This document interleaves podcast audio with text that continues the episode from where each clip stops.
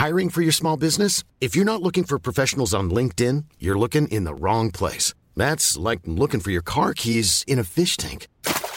LinkedIn helps you hire professionals you can't find anywhere else, even those who aren't actively searching for a new job but might be open to the perfect role. In a given month, over 70% of LinkedIn users don't even visit other leading job sites. So start looking in the right place. With LinkedIn, you can hire professionals like a professional. Post your free job on linkedin.com slash people today. Burrow is a furniture company known for timeless design and thoughtful construction and free shipping. And that extends to their outdoor collection. Their outdoor furniture is built to withstand the elements, featuring rust-proof stainless steel hardware, weather-ready teak, and quick-dry foam cushions. For Memorial Day, get 15% off your Burrow purchase at burrow.com slash ACAST and up to 25% off outdoor. That's up to 25% off outdoor furniture at burrow.com slash ACAST. Since 2013, Bombas has donated over 100 million socks, underwear, and T-shirts to those facing homelessness. If we counted those on air, this ad would last over 1,157 days. But if we counted the time it takes to make a donation possible, it would take just a few clicks. Because every time you make a purchase, Bombas donates an item to someone who needs it. Go to bombas.com slash ACAST and use code ACAST for 20% off your first purchase. That's bombas.com slash ACAST, code ACAST. Coming up, Ben Elwood and I start our Sofia Coppola movie watch with her first film, The Virgin Suicides. I'll also have a chat with you about episode 4 of WandaVision, and I'll give you a graphic novel recommendation with volume 1 of Something is Killing the Children. Regardless of the subject matter, I promise you this is a fun podcast. My name is Justin Hamilton, and you're listening to Big Squid.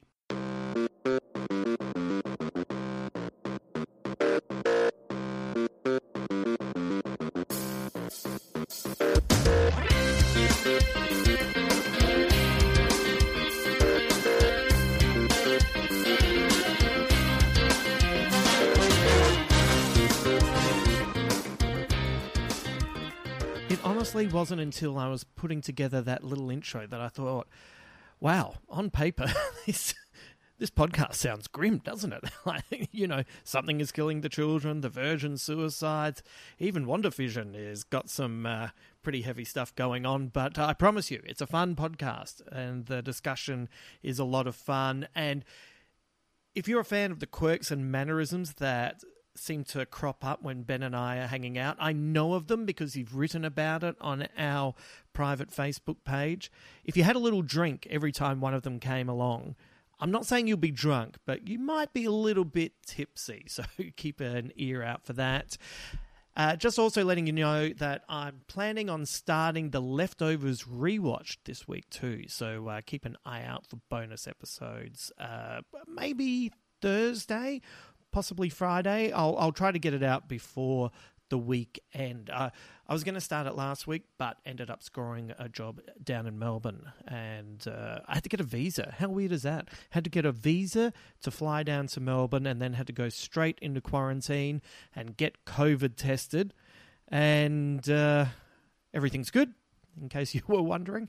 And then I worked on an advert that will run during the Australian Open uh, behind the scenes. I was doing some uh, writing and some workshopping with a, uh, I don't know what I'm allowed to say, maybe um, a prominent talent. If you've been over once again at our private page, you already know what I'm talking about. Keep an eye out for them. I think they're pretty funny. And uh, yeah, maybe once they're up and about, I can uh, talk to you a little bit more. And by the way, if you want to join the Big Squid Facebook page, the like there's an open one, but if you want to join the private one, anyone can join. I don't care if you're wearing thongs and a tank top. Uh, for anyone overseas, uh, flip flops. I know that you might be thinking, oh, that's a bit sexy, but uh, either way, come and join us. But uh, anyway, the uh, the shoot was fun, but it was exhausting, and uh, just when I was about to catch up on sleep, I, I went to the Opera House on Saturday to see Judith Lucy and Denise Scott in their new show. One of the uh, all time great double acts. Are they a double act? No, they're, they're, they're solo acts, but they're also brilliant together. They're brilliant by themselves, they're brilliant together. And uh, I was really lucky to not only see their show, but get to hang out with them afterwards. But suffice to say, I'm still recovering from last week. And so, turns out as you get older, you don't bounce back like you used to. What a shock. But anyway, we will get that leftovers uh, episode up soon. Uh, the first item I want to talk to you about is volume one of Something is Killing the Children. I'd seen the title while perusing stuff at the comic shop when it first came out as monthly issues, and at the time I was reading too much.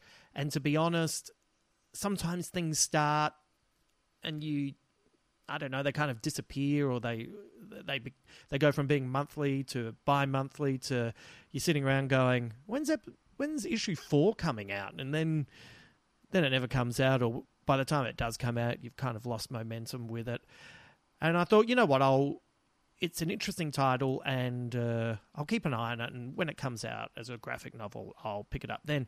And then, of course, 2020 happened, and I forgot all about it. And then, by chance, I saw a review of the first volume and decided next time I was in at uh, my local comic shop, I was going to pick it up. Something is Killing the Children was uh, Will Eisner nominee for Best New Series in 2020, and I can see why. It's created by James Tynion IV, Werther Dell'Edera, and Miquel Muerto. I hope I've gotten their names correct.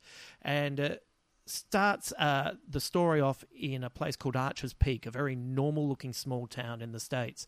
Recently, though, children have gone missing, and while most never return, the ones that do come back have terrible stories, almost impossible stories about a terrifying creature that exists only in the shadows. Of course, nobody believes these stories until the arrival of a mysterious woman called Erica Slaughter. This is exactly what the town needs, and you know why? Because Erica kills monsters, and she's very, very good at it. Uh, Dell'Edera and Muerto's artwork is amazing as it segues between being beautifully expressive and also quite abstract. Erica looks like the type of heroine you'd gladly follow into hell, while the town and the people who live in it resemble the dreams and faded memories most of us possess of our past. JT has written a compelling tale that deals with the fantastic, but is grounded in perfect dialogue that sounds just like the people we hear in our everyday life. Also, the responses to the murders make sense. We've discussed this before, but when you want a reader or a viewer to embrace the craziness of something happening, you have to make the world relatable. You have to make the mundane parts be the things that you recognize from your own life. That way we can relate, and it also makes the horrific so much worse. The first volume covers the uh, the initial five issues, and I immediately went out and bought the second volume. I think it is better not to talk too much about what happens in the story for a number of reasons. Uh, it's it's a in a way it's a straightforward story. Uh, there's not too much going on, and that's not a complaint. It's streamlined, uh, but to even sort of say, keep an eye out for this, I think maybe takes a, a little bit of the fun out of it.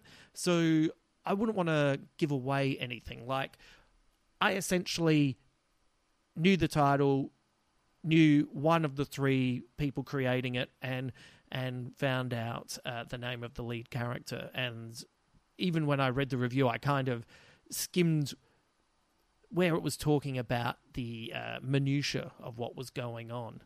So going in a little bit blind, I think, uh, makes it a lot more fun. And I knew as much as I said at the start, basically. And when I started reading the title and I saw the name Erica Slaughter and her design, I thought, this is a home run for me. So I'll read the second volume this week and let you know what it's like in next week's podcast. If you've read it, let me know what you think over at our Facebook page. Maybe we'll talk a little bit more about the plot to this volume next week, uh, which hopefully gives you enough time to go and check it out. And then if you haven't read it by then, that's all right. Then maybe talking about it will kind of entice you to go and check it out. But either way, uh, I was a big fan of that first volume, and I'm looking forward to getting stuck into the second volume as soon as I can. Right let's talk about episode four of WandaVision.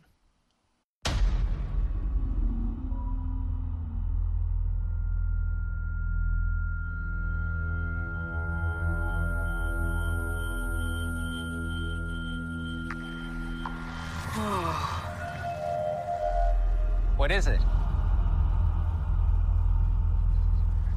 Some sort of energy field. Be careful, Rambo. Captain Rambo. Watch it. I think the start of this episode was one of the best starts to a TV show I've seen in a while. Maybe you would need some prior knowledge about Avengers Infinity War and Endgame, but I'm guessing if you're watching WandaVision, you're probably across that. Because the start of this episode, where we watch Monica reform when Thanos' stat is reversed, is an inspired moment of horror. One of the things that often drives me insane about these movies is that all these incredible things happen and you never really see how it affects other people. Like you see how it affects the heroes and the villains and maybe some of the uh, ancillary characters, but you, the normal people out there. And I look, don't get me wrong. I know Monica's not necessarily one of the normal people in this show. She is actually one of the heroes. But just sort of seeing her reform and seeing the hospital have to deal with it, it's it's amazing. Like that's that's why I love the Dark Knight trilogy. Every action has a reaction, and so to see the reaction to that in the opening here was just an inspired moment. I loved it, and it is a moment of horror. Like imagine if someone you loved disappeared, just just disappeared, and you don't really know why at the time, and then eventually you discover that some superpowered alien snapped their fingers and made the person that you love not exist anymore, and then you you'd grieve, you'd be in mourning, and then after five years, you would have, in some ways, probably in most ways, begun to get on with your life. And then imagine if, uh oh, there's your husband, or oops, your dad's alive again, or what's that noise upstairs? the children are back. You see what I mean? Like, that is a moment of pure horror. In a good way. Like, I'm not saying it's terrible, but how would you cope with that? And at the beginning of this, we see the chaos, as I said, in the hospital as people begin to reappear. But we see that uh, Monica returns and realizes her mother has died. And in that moment, we also realize if you've seen Captain Marvel, we've lost the character that was Carol Danvers' best friend. That's a heavy hitting scene right there. And I hope there's more Marvel movies and TV shows that explore the ramification of people blinking in and out of existence because that is a treasure trove of stories to be mined. Now, after three episodes of era defining sitcoms through the lens of Wanda and Vision, we now see what is happening in the real world, and this type of storytelling was used to perfection by the creators at Lost. Here we see Monica return to life, and then she eventually returns to her work as an agent for SWORD. Great acronym stands for Sentient Weapon Observation Response Division, where she discovers she's grounded for terrestrial missions only terrestrial missions. That's interesting, isn't it? It's kind of a throwaway line, but it makes you think, well, that must mean there's space missions, and I wonder who could be working up in space on something. Uh, I wonder if it could be for fantastic heroes whose rights just returned to Marvel. Hmm. Hmm. Strokey beard meeting. Let's have a think about that. Then Monica is sent uh, off to uh, check out an anomaly with Jimmy Woo from Ant Man and the Wasp. And it's great to see Jimmy has mastered uh, a sweet magic trick that uh, once dazzled him. it's a really funny moment. It took me a moment to actually realize how funny it was, too. So Monica and Jimmy uh, head out to the town called Westview, which is a town that shouldn't exist. It's never existed before, and Monica notices an energy field and touches the barrier only to be drawn into this impossible town. Now, in the comics, Monica was a hero who could manipulate all types of energy and was originally uh, a version of Captain Marvel. She was the African American Captain Marvel, and she's also gone by the, the name of Photon later on. Uh, Monica was, uh, just as a little side note, uh, her version of Captain Marvel was in the Avengers when I started collecting it as a kid. So I'm extremely partial to this character. Getting back to WandaVision, we have Darcy Lewis. Uh, she is brought to check out this barrier. It's great to see that character rescued from the abyss that is Thor: The Dark World. And look, I actually don't want to get caught up in a complete recap here, but we're given explanations for the beekeeper and the colourful helicopter toy, and they're good explanations. As as Darcy starts to uh, study the field and, and starts to pick up on uh, the, the sitcom vibe that's going on in there, we start to learn more and more about what's happening in this place.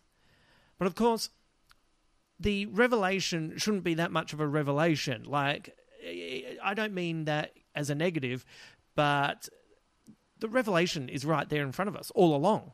And yes, Wanda appears to be creating this place to deal with her grief. None of this should be a surprise because the series isn't called WandaVision for nothing. Like it's not Wanda and the Vision, it's WandaVision. And that's just a, a, a, little treat as to let you know where this series is going. That's a that's a clever title too. I like that. I like that a lot. Uh, but it's still great to have what appears to be some of the important mysteries laid out for us. Because here's the thing: we are getting answers, but there's still a lot more questions. Like what is going on with Kathryn Hahn as Agnes? Uh, is this a dream version of the vision, or has Wanda possibly plucked him from an alternate reality? What is going on with all of the hexagons, including the shapes in Monica's boss's office? So good. Like, there's so much going on, and it uh, does really uh, keep you uh, guessing. And the, the, episodes go really quickly as well. And I, I enjoyed uh, watching uh, Darcy she slowly starts uh, looking into this uh, world and her interaction with Jimmy. All of that was great. The acting of Bettany and Olsen is still amazing, with Vision looking more and more uncertain about what is happening, and sometimes Wanda's steely gaze looking like a possessed Laura Palmer in the Black Lodge. Teyonah Parris has been a favourite of mine for a while since I saw her in Mad Men, so I'm rapt to see her get a great co starring role here. And I'm really getting into the idea that Mephisto is being introduced as the new big bad. There were just some fun little uh, kind of Easter eggs. The sheriffs uh, who come from Eastview. Uh, and they have a, uh, a, a number on their vehicle which is 1966, which is one inverted number from 666. That could be uh, a little stretch, but it seems interesting that that is there. I should have checked actually. I wonder if Mephisto turned up in 1966 as well.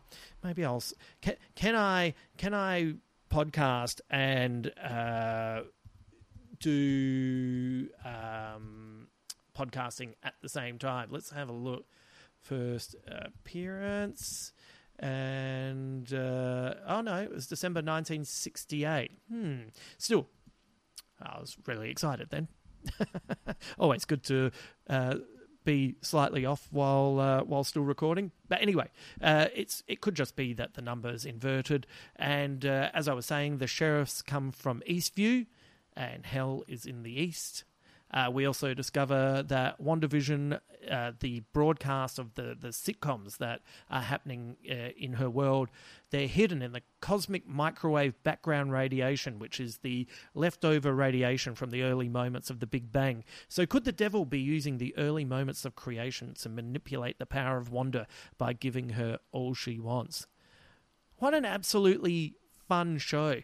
And look, I'm trying to avoid speculating like I did with Watchmen. I was so engaged with that, and I, you know, it was almost incapable of doing anything else. That series was so full on, and this one I'm just trying to let it wash over me. But there's so many tasty moments. We like that's why I just want to do brief overviews because these could be whole episodes by themselves.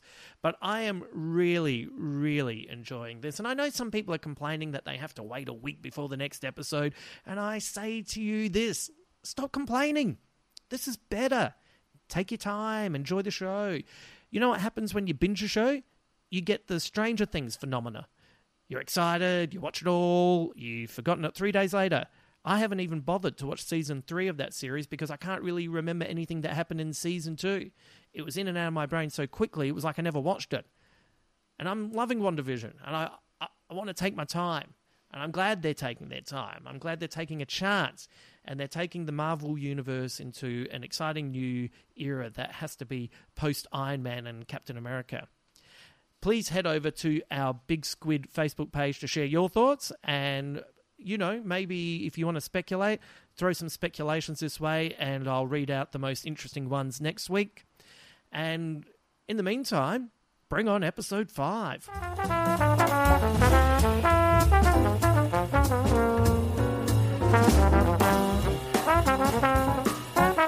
The Lisbons are like many affluent suburban families in America in the 70s.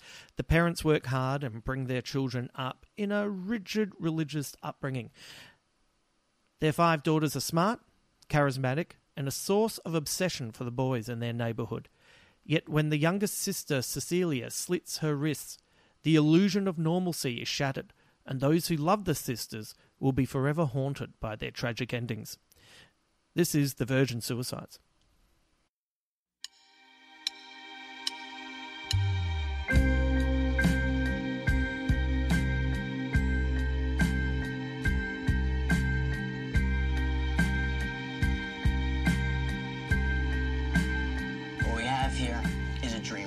Someone completely out of touch with reality.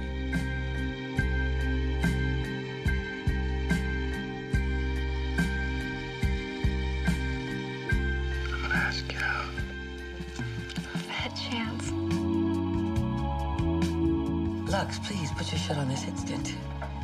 Are you uh, an aviation enthusiast? I don't know if I'd call myself an enthusiast, but yeah. Do you like to wrestle?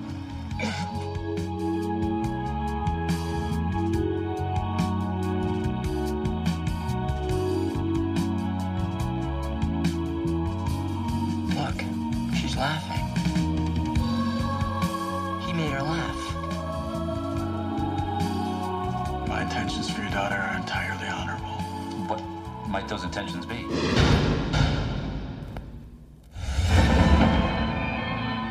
So much has been said about the girls over the years, Those girls have a bright future ahead of them. but we have never found an answer. Her act was a cry for help. I heard it was an accident. Even then, as teenagers, we tried to put the pieces together. We still can't. We got a full tank of gas. We'll take you anywhere you want to go. That time. We've been waiting for you guys. You kind of already know this story, but last week I did a gig which was uh, a good gig for me, but overall was a pain in the ass. And afterwards, I really didn't feel like hanging out with anyone that was there. Yep. And they and they were like, "Oh, do you want to have a drink? Do you want to come and hang out?" And I was like, "Nah." and I left, and I came straight home, and I watched the Virgin Suicides, and I reckon in my 26, 27 years of performing, it's one of my top three decisions after a gig. yeah, what a way to win the night, right? it was it was kind of good because it was uh, because the night had been flat. Yeah. I had a, a corker of a gig. Yeah. Like on a flat night, I had two uh, applause breaks. Beautiful. Which is great. Yep. So I felt alive. I felt good. Yep. It was walking distance. I walked home. Adrenaline was up. I was focused. Put on the Virgin Suicides. At the end of it, went nice one, Hamo. that has been a good choice. So obviously you were able to fully lock in even Yeah. after the adrenaline rush of the gig, right? Yeah, yeah. it felt like. I was um, just really present in the world. Yeah, and- and what the- a great movie to be present from the beginning to the end. Totally, and, and you know it's quite dreamy, so I'm Mm. sure it would have taken you along uh, very nicely. Yeah, yeah, yeah, yeah. And so I, I think you're like me. That was Mm. the first time you had ever seen it. Yep. Yeah. Yeah, yeah, yeah. So I watched it last night with my buddy who had seen it in 1999 at the Right. cinema, uh, who had a vague memory of it. And I think we started busting up laughing. It's very funny. That we is- started laughing within the first minute and we're laughing the whole way through until the end. Yes. No, no, no. But uh, we, I've got that in. Uh, I think it's around the third question, uh, talking about the humour. So Yeah. let's uh, let's get into these points that I've written down for us, and we'll go from there. But just. Uh, just as a random kind of question to start with, Yeah. when you were a teenager, Yeah. were you as mesmerized by the girls in your orbit like the boys are in this movie? Hundred percent, hundred percent. Yeah, yeah, yeah, yeah, yeah. Yeah, I was. Uh, I was very. Uh, I was a very overweight uh, teenager, and so beyond just girls being out of reach in that kind of you know very standard teen way, they were kind of extra out of reach. Right. Like this was the this was the mid '90s. You know, I was the only fat kid in the school. You know, now it's not so not so controversial, but back then it was like, well, Mate, you're a precursor. Like Yeah, these yeah, kids yeah. are copying you, man. Yeah, yeah, yeah. Like with the comic books, I was completely ahead of my fucking time. Uh, but yeah, so um, and every. I, I, I still remember all of their names. Every year from year seven to twelve, I would have a flame in my heart for a particular girl in my year. Right. Uh, and then there was one, my best friend, uh, who you know was that whole kind of like you know. I'm your best friend, but you know I'm in love with you, and but you Right. see me as your gay friend who you tell all of your secrets to. But I'm misreading that as we're connecting, and one day we're going to get married. And so she was the kind of through line the whole way through. But every year there was a, an, an extra one as well, uh, and it was always that just pining and the unrequited love and that real. There's there's a line in Virgin Suicides where the boys talk about how.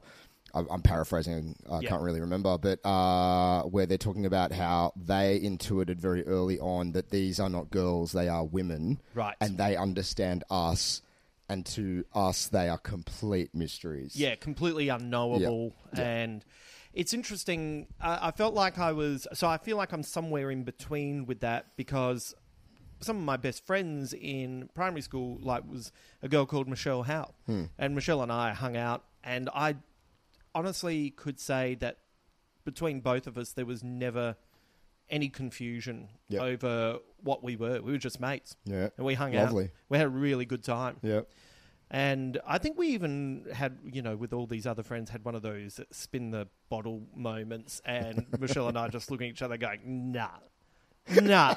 what, what, why would that happen? That yeah, would yeah. be weird. Like making out with my sister. oh my god! Yeah, You- yeah, and yeah. it was such a, it was such a moment where we both looked at each other, and in that moment went, "That's not happening." But that's beautiful, you know, Yeah. because it is rare at that age for uh, a male and a female to be a heterosexual male and female to be uh, friends with each other, and f- for one or the other to not kind of have a secret longing. Yes. you know, because I, you know, I always, uh, you know, and I obviously still believe this, you know, but even from a very young age was very much in that uh, headspace of like, oh, how great would it be to for your girlfriend to also be like your best buddy, Yeah. you know, just someone to goof off with and hang out with and have similar interests and all that stuff. Whereas that didn't seem to be very important to a lot of my other friends. It was like, she hot?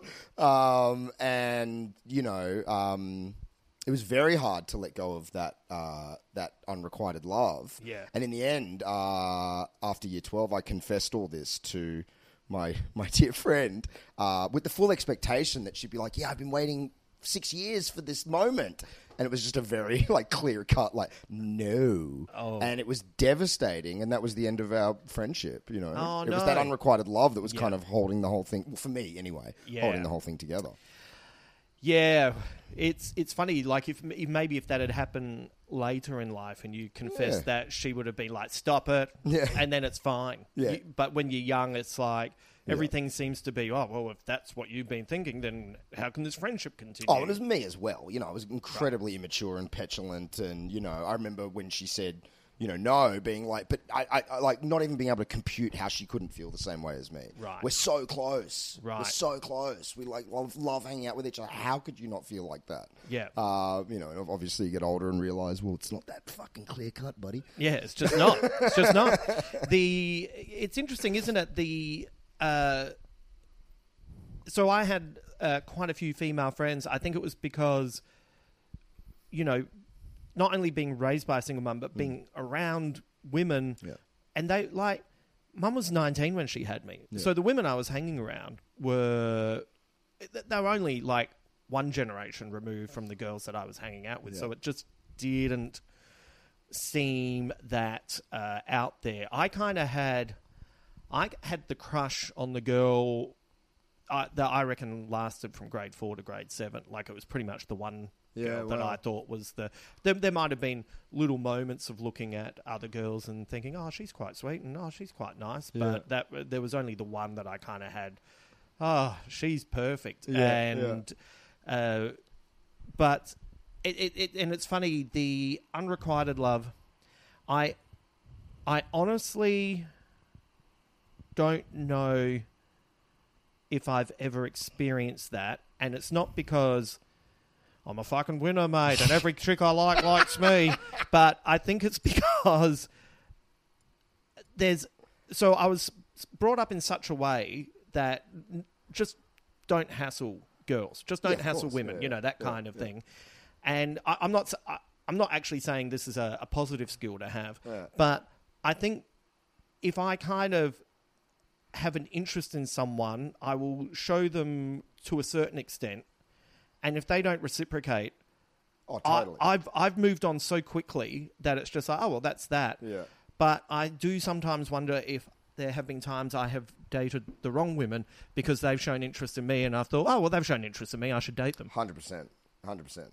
Yeah, absolutely. So that's you know, and then, yeah, yeah, and then yeah, you're yeah. you're dating someone who is ostensibly nothing wrong with them, but They're just not for you. they you, the, the Well, two not of for you, each other. not for each other. Yeah, yeah. yeah. no, absolutely. Yeah, yeah, yeah.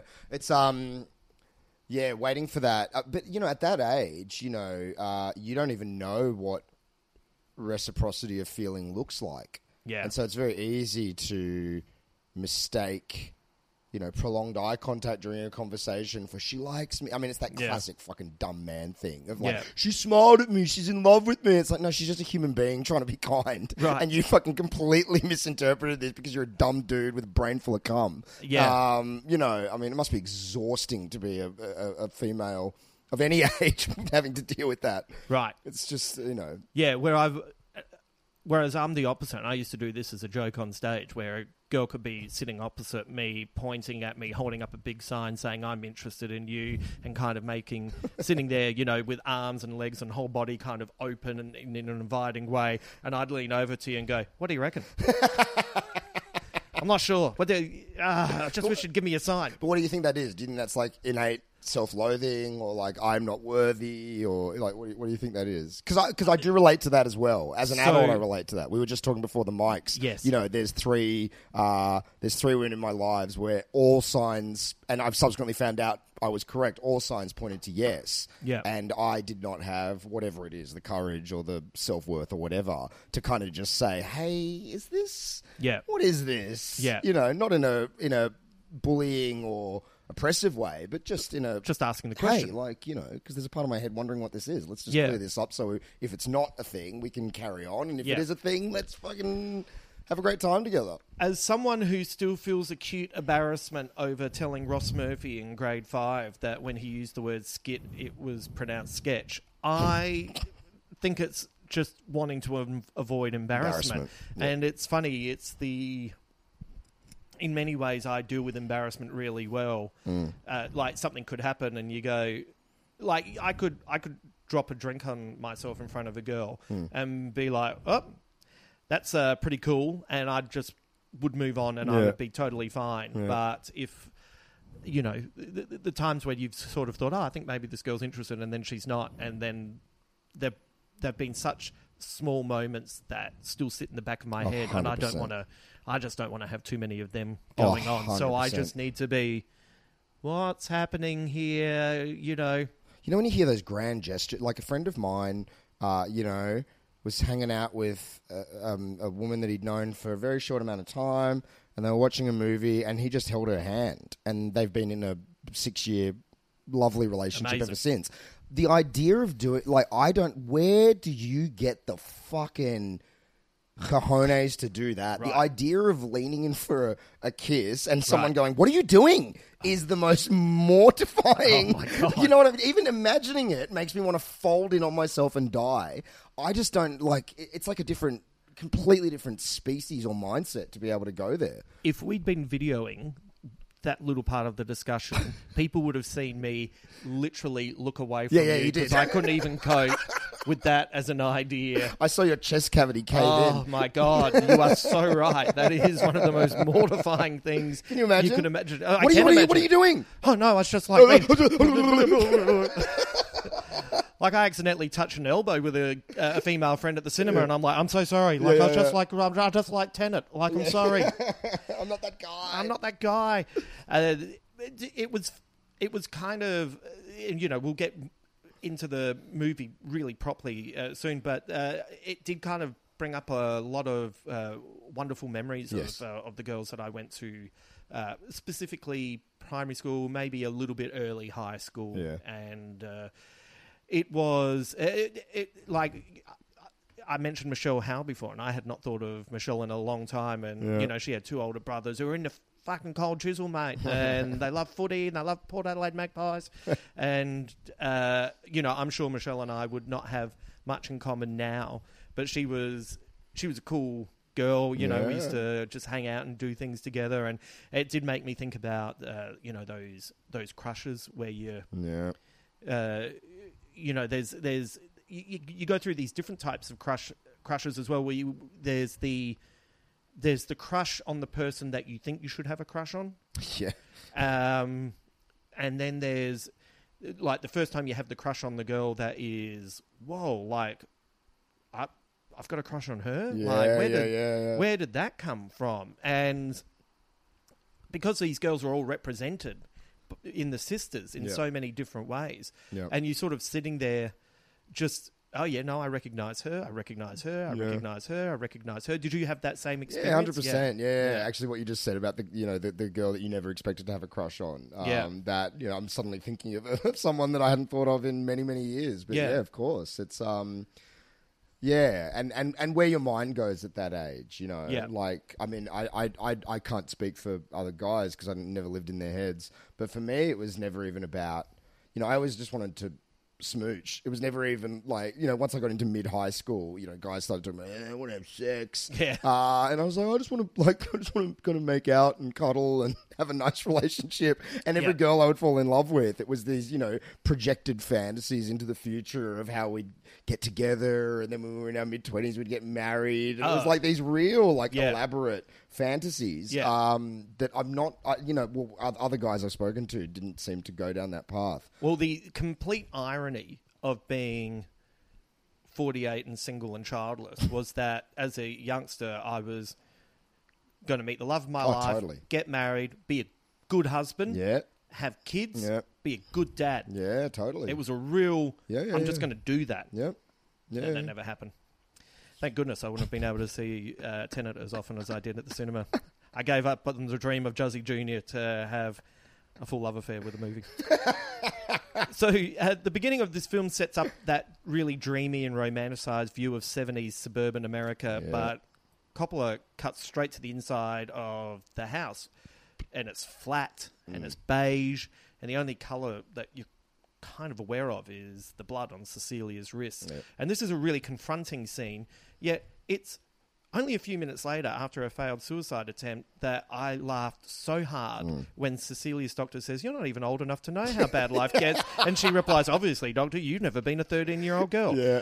Were you surprised by the humor in this? Because I didn't have, I can't say that I had expectations. Yeah. But I was like, Oh, this is much funnier than I realized. Yeah, well, I uh, I didn't even know what the movie was about. I had no Neither did I. no premise, nothing. It, it Went in slipped completely by me blind. when it came. Yeah. out. Um. So I didn't. I didn't have any expectation. It. Uh. Will. I mean, obviously, we'll get to this in a few movies' time. But uh, I really love the Sofia Coppola film, The Beguiled. Yep. I don't know if you've have you seen this. I haven't seen it's that one. You'll fucking Yeah. love it. Uh, and that has a very similar humor to it. Just kind of understated. You know, droll. Um. So as soon as that line happened, I was like, "Oh, okay, it's the same director." And, Yeah. and here we go. And me and my buddy were howling the whole way through. Yeah. And that and that laughter of you know, um, not just these sequences are funny and these lines are well delivered, but that resonance, the truth, the truth of so much of it. Yeah. You know, the way that thirteen-year-old with I can't remember his name, but the, the really cool thirteen-year-old Yeah. that, that throws himself off the roof for Yeah. unrequited love. You know, the, the way he's strutting along. Yeah, you know, falls in the bushes and Yeah. just kind of rearranges his sunglasses and and keeps struts strutting. off again. yeah, like all that stuff was very. Uh, there was, I um, because I've only seen uh, this Lost in Translation and The Beguiled. I don't remember anything about Lost in Translation, but from what I remember, she she, has a way of capturing um, something true about being alive that is very hard to even put Yeah. into words. Oh yeah, like you know that first time you see Trip Fontaine, and Yeah. like the even the scripting is beautiful, where it's like it, it's such a throwaway, but it's essentially he was the fat kid who Yeah. got abs over summer and shot up, and then the the music that's playing Yeah. and the haircut Yeah. and the and it's all picture perfect, and. I laughed at that moment Totally. because it was like, oh, this is this is glorious. Yeah, like yeah, I, yeah, yeah, I completely understand that kid in a few seconds of you setting him Yeah, up. yeah, yeah. And in metaphor, he that, that the way that is shot is how us who maybe uh, were fat and dumpy all through high school saw that guy. Right. You know, strutting in slow motion, the perfect hair. You know, um, again, it captures that, that a truth that's very difficult to put into words. but Yeah. is you know captured in visual metaphor and music and everything. Yeah. By the way, Trip Fontaine, maybe one of the greatest uh, names I've ever heard in my life. Oh. I couldn't, I couldn't get over that for about five minutes. Trip Fontaine. It, it was so perfect when I first heard it. I thought I'd misheard it. Yeah. It's like how can how can letters be gathered together in such an exquisite form? Trip Fontaine, so good. What a what like Trip. Anyway, I'd like. Uh, you know what? I do want that son now. I'll call him Trip Hamilton.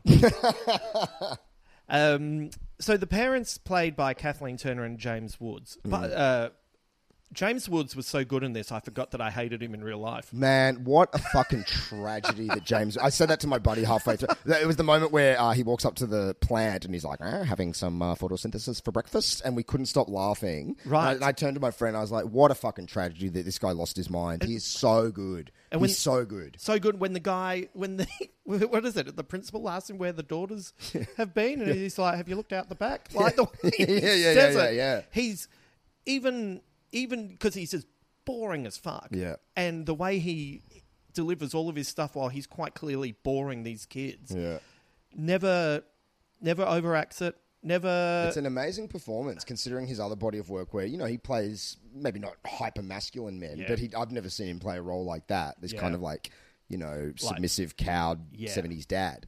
Uh, and it was just perfect. The nuance of it and the little Yeah. looks and, you know, everything. The gurning to camera, fantastic. And I, I've always loved Kathleen Turner. Yep. And Kathleen Turner in this role of this oppressive, you know, can't express herself kind of character. To me, this will sound like a weird uh, uh, reflection, but it was like watching James Caan in Misery, who's this hyperkinetic actor who's trapped in a bed, and you can feel it. Like you Yeah. can feel, Yeah. and her being this amazing woman Yeah. and this amazing actor and just completely repressed and incapable of busting out was a masterclass in acting. I thought she was amazing. Yeah, yeah. and a great choice because that role would have been so easy to play as, you know, Carrie's mum.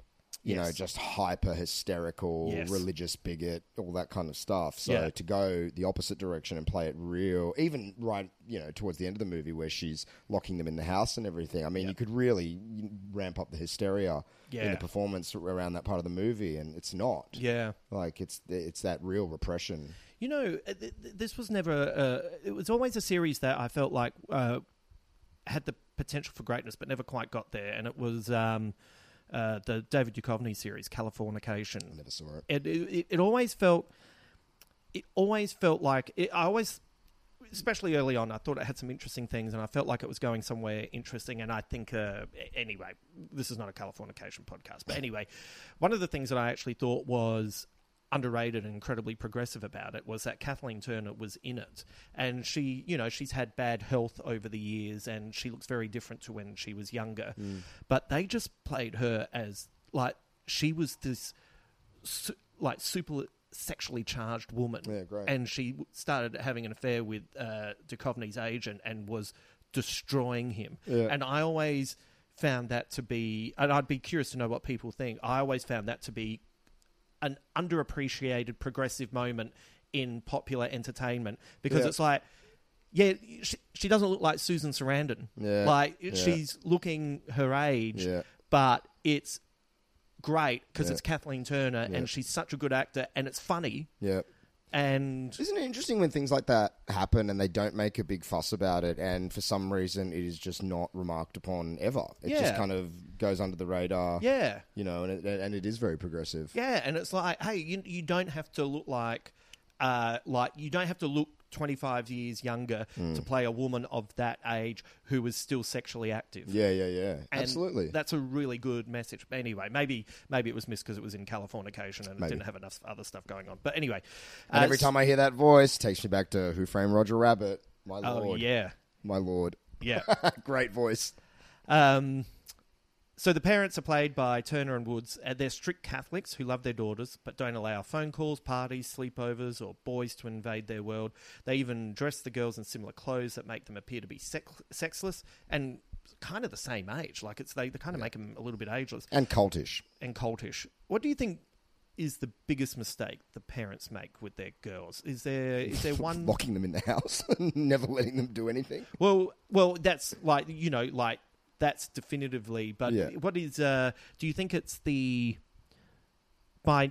So the reason I asked that question is because I uh, I was trying to work out where where does it start going wrong, and it's the not. I, I think it's of course the physical act of locking them away. Yeah. But just even letting them hang out with boys is just such an important thing when they're younger because it would have, in a way, one of the most telling moments in the movie for me is when they go on, uh, they go to the uh, prom, Yeah.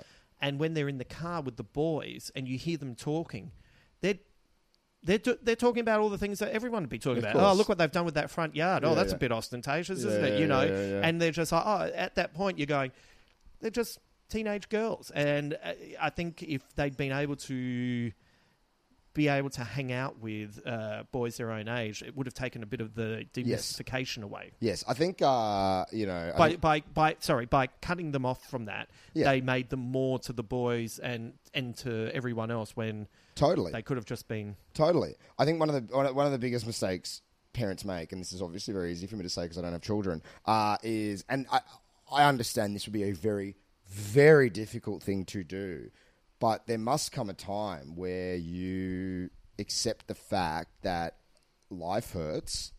It's going to bruise you and it's going to fuck you up, and that's not a bad thing. And to shelter people growing up from those realities of life Yeah. is not to help them in any way. It's Yeah. just to delay the inevitable. Yeah. Uh, it's not to give them any kind of emotional or armor to navigate this stuff. And so um, I think the original sin is just tr- that that that that kind of um, control. Yeah. Trying to control every aspect, and you know, oh my my wonderful baby can never experience just the realities of life. Yeah. Um, you know, and I think that's what inevitably leads to, you know, the horrific ending of this film. Yeah, yeah, and mistakes in general. You know, in in, Yeah. in, in other aspects of life. The uh, I've been listening to the uh, Scary Monsters album. I just hadn't really listened to it for a while, and I was listening to that. And there's a lesser known song on it called "Because You're Young," and it's kind of like Bowie singing to his son, who would have been like a teenager at the time. And ostensibly, the song is about hey, you're going to have this happen, you're going to have that happen, and I really hope these bad things don't happen. But you know what? I'm this age, and they're going to happen. Yeah, they're gonna happen. And, and you're young, and it's going to be okay. Yeah, they're going to happen. Yeah. You, you see, you see it on, you know, like the, the, difference between the parent who, when their kid falls over and whatever, scrapes Yes. their knee or even breaks their leg, just goes into hysteria. You know, as though it's happened to them, or, or as though there's nothing to be gained from this experience, as though it's a hundred percent traumatic, awful experience that is, you know, going to scar them for life, uh, as opposed to this is it. You know, Yeah. shit happens, Yeah. and how you deal with it after the fact is the true measure of your character. Yeah. Um, Up you get. Yeah, up you get. Up you get. Yeah. And you see it all the time, you know, when kids fall over, they, you know, the bottom lip goes, the Yeah. quivering starts, and they look. They look to the adult, whichever adult's closest to them. What's the adult's reaction? Is the adult like, oh, you're fine, up you get? Cool, Yeah. up, up we get. Yeah, and it hurts. Yeah. Doesn't, not, not diminishing the fact that it hurts. Yeah. But, you know, this will happen a million times throughout your life. You will fall on your ass Yeah. over and over. And, you know, I think um, I understand the motivation in not wanting to see a child suffer in any way, Yeah. but it's it's a very reductive Disney view of reality. You Yeah. know, life has sharp edges, and you can't. You got to get used. You got to get used to it. Yeah, You know? yeah. The uh, it's a shame as well because uh, especially when you see these girls, uh, uh, like I, it's so funny that they they look so similar. They they're dressed similarly, all of that, and in it's not a very long film either, and in such uh, a, a a perfect amount of scenes and words, I felt like I knew each girl. Like they felt really defined to me. Yep. and it was you know, but there were a couple of them that were I, I thought really funny and Yeah. really, really on top of things in ways that no one else really understood, and and, Yeah. and it, that's kind of the tragedy as well. Is like you're looking at a lot of these girls and thinking, god, like you just. You could have all been all been brilliant Oh, doing all these amazing things. Yeah, yeah, and- yeah. There, wa- there was a point. You know, obviously they flag in the first minute of the film what's going to happen. Yeah. By the end. Yeah. Uh, but I truly about three. This Mother's Day, celebrate the extraordinary women in your life with a heartfelt gift from Blue Nile. Whether it's for your mom, a mother figure, or yourself as a mom, find that perfect piece to express your love and appreciation. Explore Blue Nile's exquisite pearls and mesmerizing gemstones that she's sure to love. Enjoy fast shipping options like guaranteed free shipping and returns. Make this Mother's Day unforgettable with a piece from Blue Nile. Right now, get up to 50% off at BlueNile.com. That's BlueNile.com. Burrow's furniture is built for the way you live. From ensuring easy assembly and disassembly to honoring highly requested new colors for their award-winning seating, they always have their customers in mind. Their modular seating is made out of durable materials to last and grow with you. And with Burrow, you always get fast, free shipping. Get up to 60% off during Burrow's Memorial Day sale at burrow.com slash ACAST. That's burrow.com slash ACAST. burrow.com slash ACAST. What is the way through? Believe that it wouldn't. Right. I really, you know, it was like no, they're, you know, they're. I don't know, whatever. They'll, Like- they'll, they'll be able to push through this hardship and get to the other side, but It- evidently. Yeah, that's interesting. There was a moment where I wondered if it was a metaphor. Yeah. And then and then as it progressed you went, Oh no, no, Yeah. no metaphors. Yep. Uh, so you know, we were just talking about how the sisters are physically presented as almost perfect replicas of each other. Hmm. Uh, but we also realised that they uh, we learned their uh, definitive personalities. Um, out of the sisters, which is one you think you would have gravitated towards? Kirsten Dunst. oh right, right. Well, just because she's funny. Yes. She's really funny. Yeah. And she knows who she is. Super Yeah. confident. That's funny. I, I would have been, uh, I reckon it was the eldest, Mary. Right. But she was also, for the same reasons, she was funny. Like, you know, when the guy, the, the young guy's like, uh, trying to talk to her. Oh, yeah. we, we, we don't have to talk. And I, as soon as she said that, I was like, that would have been my friend, and she would have been telling me, "Oh God, you should have seen." And I would have been like, "Yeah." but it's funny that we both we both picked the girls with the senses of humor. Yeah, of course. Um, Of course. I remember seeing a movie sometime. Fucking what movie is this? Where, uh, um, uh, uh, again, a very religious, controlling parent says to the daughter, you know, don't be funny. Boys don't like funny girls. oh yes, It's like, what are you talking about? yeah, w- one of the worst What are you lessons. talking that, about? I it always it always makes me lose fifteen percent respect for any of my male friends who say anything close to that. What is how weak? Like, really? You're threatened by a female being funny? That's fucking lame, dude. What's wrong with you? Like, don't you want to hang out with someone who says It's something funny. that makes you laugh? Yeah, it's great. It's, it's, it's a really good feeling. It's great. And and it doesn't have to be a competition. Yeah, of course. Yeah, yeah, yeah. It's uh, No, not everything needs to be a fucking dick measuring uh, contest. Like, it doesn't mean you can't get a hard on anymore. Yeah. It's just because she was funny. Yeah, yeah. Should be wrapped. Absolutely. I told you I saw Judith Lucy and Denise Scott last night. Yeah. Fuck, it was great. Yeah, it's great. Fuck yeah. Like they're two of the best comedians this country's ever produced, and mm. they're on stage together, just riffing. Yeah, great. And it was mesmerizing. it was so good. Um, so, funnily enough, your answer about uh, Kirsten Dunst's character, Lux. Mm. So, there, I'm not saying that I wouldn't have noticed her, Mm. but at that age, Yeah. because of uh, because of the way other boys were sort of drawn to her, Yeah. that's exactly why I wouldn't have been. Right. Okay. So not in a not in a defiant or I'd I'd just go. Like there were girls at my school that I would see the way some boys were around, and I would be like, I'll say hello, but I'm not gonna. Because you didn't want to make her have to endure one more dude going. "Uh, duh, uh, well, I, uh, I duh." also this gets back to the embarrassment thing. I didn't want to be mistaken for one of those boys Yeah, as yeah, well. yeah, so I would have been hanging out with Mary and having a more relaxed time, laughing about stuff. Oh, yeah, not wanting to be mistaken.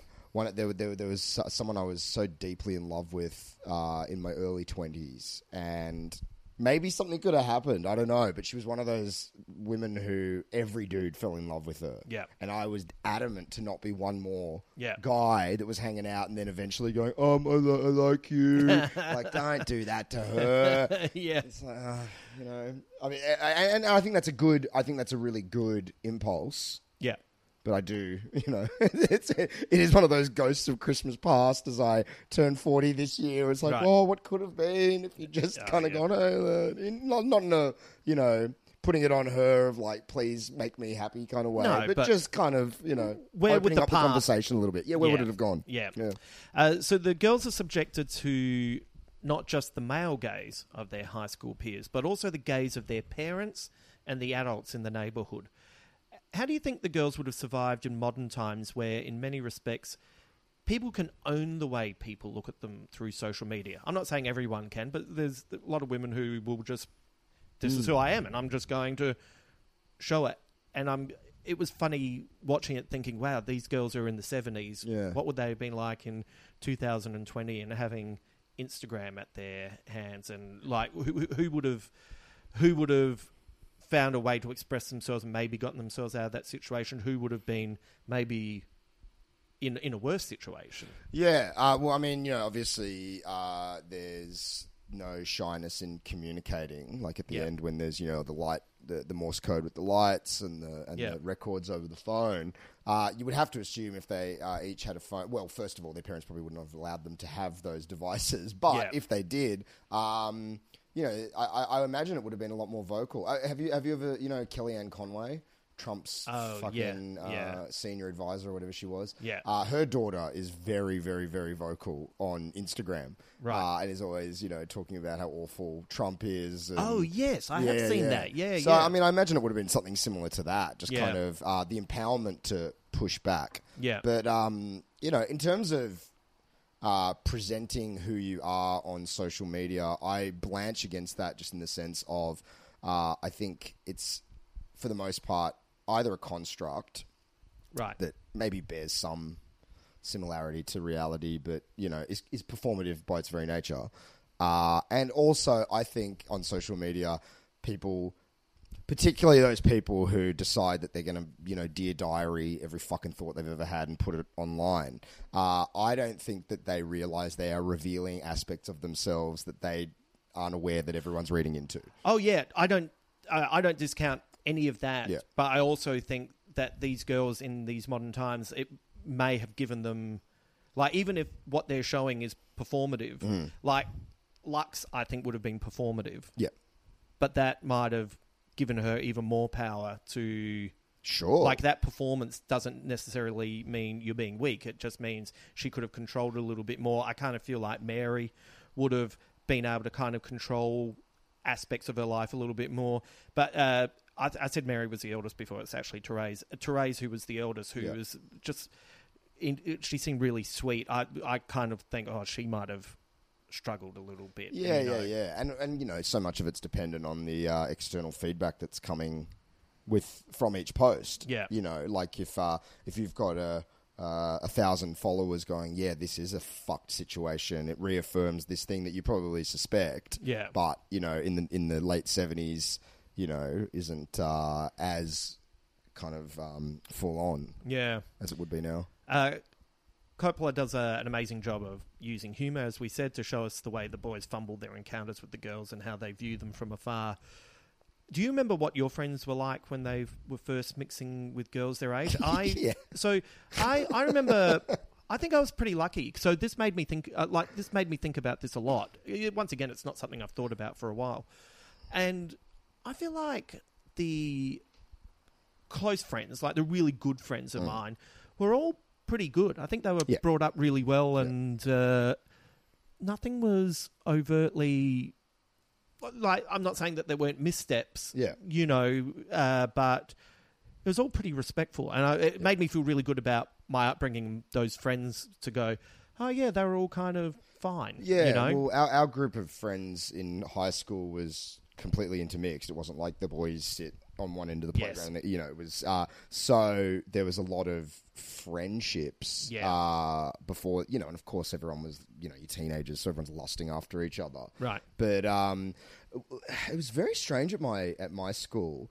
For some reason, it was very. It wasn't a religious school. There was no morality attached to it. But for some reason, our grade was very conservative when it came to making out. I mean, I remember the first person. Um, who knows? It, it, it could have happened without anyone realizing. But the first time it was a known fact that someone had lost their virginity, I think it was the tail end of year eleven. right? Uh, and it was like, Right. whoa, right. whoa, they had sex. I mean, we were still playing giddy, ironic games of spin the bottle in year 12. Right. You know, the way kids, you know, probably doing year eight now, Yeah. where it was like, oh, oh my God, I can't, I can't believe, I can't believe we're doing this, you Yeah. know, but, and, and under the, and, and having to create a um, framework for it, for getting all this, you know, high end hormonal energy out. Yeah. Um, you know, again, I don't know. I, I wasn't one of the, the girls in my year, so it's, it's probably a very different experience. But I don't remember a lot of lechery and, and grubbiness. I mean, there, there, there, there was definitely one guy in our year that was a known creep. Yeah. Um, and that was the biology teacher. well, yeah. Actually, the ancient history teacher. Right. Um, yeah. Real grot. Yeah, you know, I I think uh, I was talking about this with a friend the other night. I was a real floater in high school, so I'd hang out with the nerds and play Dungeons and Dragons, and then a couple of weeks later, I'd be hanging out uh, with the Asian kids playing Hacky Sack, and then I'd be hanging out with the cool girls, and then I'd be hanging out with the rough boys, and then I'd be playing basketball, and I just never really stayed in one one group for a long time, and uh, I wonder if uh, never been invited to a school reunion either. And it's like, for fuck's sake, I'm the guy with the highest profile. Jesus Christ. Like, I know Limo. Surely you want to talk to me. Would But, you go? Uh, I don't know. My 21, 20 year one was last year, and I didn't. I couldn't, Yeah, I couldn't do it. No, I don't know how I would have, you know, but uh, like, it's fucking invite me. Um, but I wonder if maybe I missed bad aspects of behavior Yeah. because I was floating. So like, obviously, I would get to a point where I'd start to think, "Whew, this is getting full on. All right, time to move on." Yeah, yeah, yeah. so, sure. Yeah, yeah, so I wonder if I have a this kind of, uh, in, in many respects, uh, maybe a slight naive uh, teenage history to a certain extent because I never stayed long enough to start seeing the degradation of a group and therefore the bad behavior that would come. Yeah, of it. maybe it's it definitely sounds different uh, from school to school. You know, a, a, a person I work with who's exactly my age. Uh, you know, she talks about her high school. Everyone was on acid and Oh, smoking, and I, honestly, no one. Yeah. Honestly, there was one. Uh, there was one girl in year twelve that started smoking, and we all thought she was a fucking loser. Right. Like, why do you do that? I mean, Right. again, I don't know why. It was a very kind of. Um, you know, we were naughty. We were definitely mischievous and very naughty Right. and always up to schemes. Yeah. But it wasn't that stock standard um, stuff you hear from high school about, you know, people smoking cones in the bushes and. You know, sometimes I wonder th- something that we underestimate is I wonder if there'd been a really good advertising campaign in the lead up to that stuff. So, um, like, I remember, funnily enough, I remember Limo used to have a really funny joke, like a really, really funny routine in '99 about um, drink driving and getting caught and you know blowing a cricket score. And it had heaps of jokes and it was a it killed. Yeah. it was a killer routine. And 18 months later he was getting nothing and it took us ages to work out there'd been a big campaign in 2000 of drink drive you're a bloody idiot. Right. and things had changed so maybe when you got into school that maybe there'd been a, a Yeah. big anti like uh, effective anti-smoking Well, campaign. I believe the I believe the anti-smoking was because all our parents smoked, and in that classic Oh, yeah. way, it was Yeah. just like that's fucking lame because our Yeah. parents do it. Yeah. Uh, whereas you know, uh, a lot of twenty-year-olds I know now are full-on smokers. Yeah. and you know, and and they all credit that uh, from Mad Men. They all Right. grew up watching Mad Men and thought smoking was cool. Well, look, or plus, you know, they were probably rebelling against the uh, that the, remember those vile anti-smoking campaigns Yeah. in the early 2000s. You know, Yeah. the amputated leg on the Yeah. bus and like you couldn't. It's like fuck, fuck off. This is actually violence, psychic violence. I don't Yeah. smoke, and I don't need to see a fucking amputated foot at seven o'clock in the fucking morning. Get out of my face. Yeah, and, and- I wonder if there's a rebellion against that where people are like, "Don't tell me not to fucking smoke." yeah. And also, why is that person smoking with their toes? Yeah. um, I don't know how it works. Anyway, so I had to ask you about this. I saved this for a little bit later into the into the questions. What did you think of Scott Glenn's priest moving through the house without anyone really wanting him there? oh my god! Like, did that not just creep you out? Yeah, yeah, yeah, yeah, yeah. Especially a Catholic priest Oh. wandering through a house, kind of uninvited. You know, the dad did tell him no one wants to talk to you. Well, I'm going to go and talk to them anyway. Right. Presumptuous. And he's such a good actor as well. Yeah. And there's just this insouciance of the Yeah. way he's. And I, it it says a lot about them as a family that they would, you know, like James Woods ostensibly ignores him because he's just trying to watch TV and that's Yeah. all he wants to do. Yeah. But there's that scene when he comes in and he speaks to Kathleen Turner and she's got her back to them Yeah, uh, to yeah, her, yeah, and it's yeah. it's kind of a um, that one shot looked like it could have been in a horror movie. Totally. And it was almost like a denunciation of their own faith, you know, because I mean, when would you need to talk to if you were if you were a staunch Catholic, when would you need to talk to a priest more than Right. when your daughter has just died, especially in the manner in which she died? Oh, my You know, Lord. according to Catholic tradition, she's burning in the river Styx right Yeah, now. yeah. Um, Yeah, and and- yet they don't want a bar of it. They Yeah. go to ground and they all, you know, well, obviously the daughters all support each other, and then it's it's interesting that the parents are completely separated. Yes. uh, upstairs and downstairs. Yeah. Uh, and uh, that's it's an amazing piece of acting from James Wood in that where Woods in that where he's watching the baseball game, but every so often you see his eyes focus from the TV just to the middle distance. Yeah. and he's lost in the horror of the situation, and Yeah. suddenly it's too much, and he's back to the game. Yeah, and he's complaining about something Yeah, yeah, happening yeah. there. Brilliant bit of acting. Yeah, it was. Uh, I, I found it was such a small part of the film, but it really lingered with me afterwards. And the way that just that, oh yeah, I just you know, what does he say? He he, he kind of covers it up. Oh, I, So, I, I, I said it was an accident. Yeah. As though you can trick God. Yeah. right.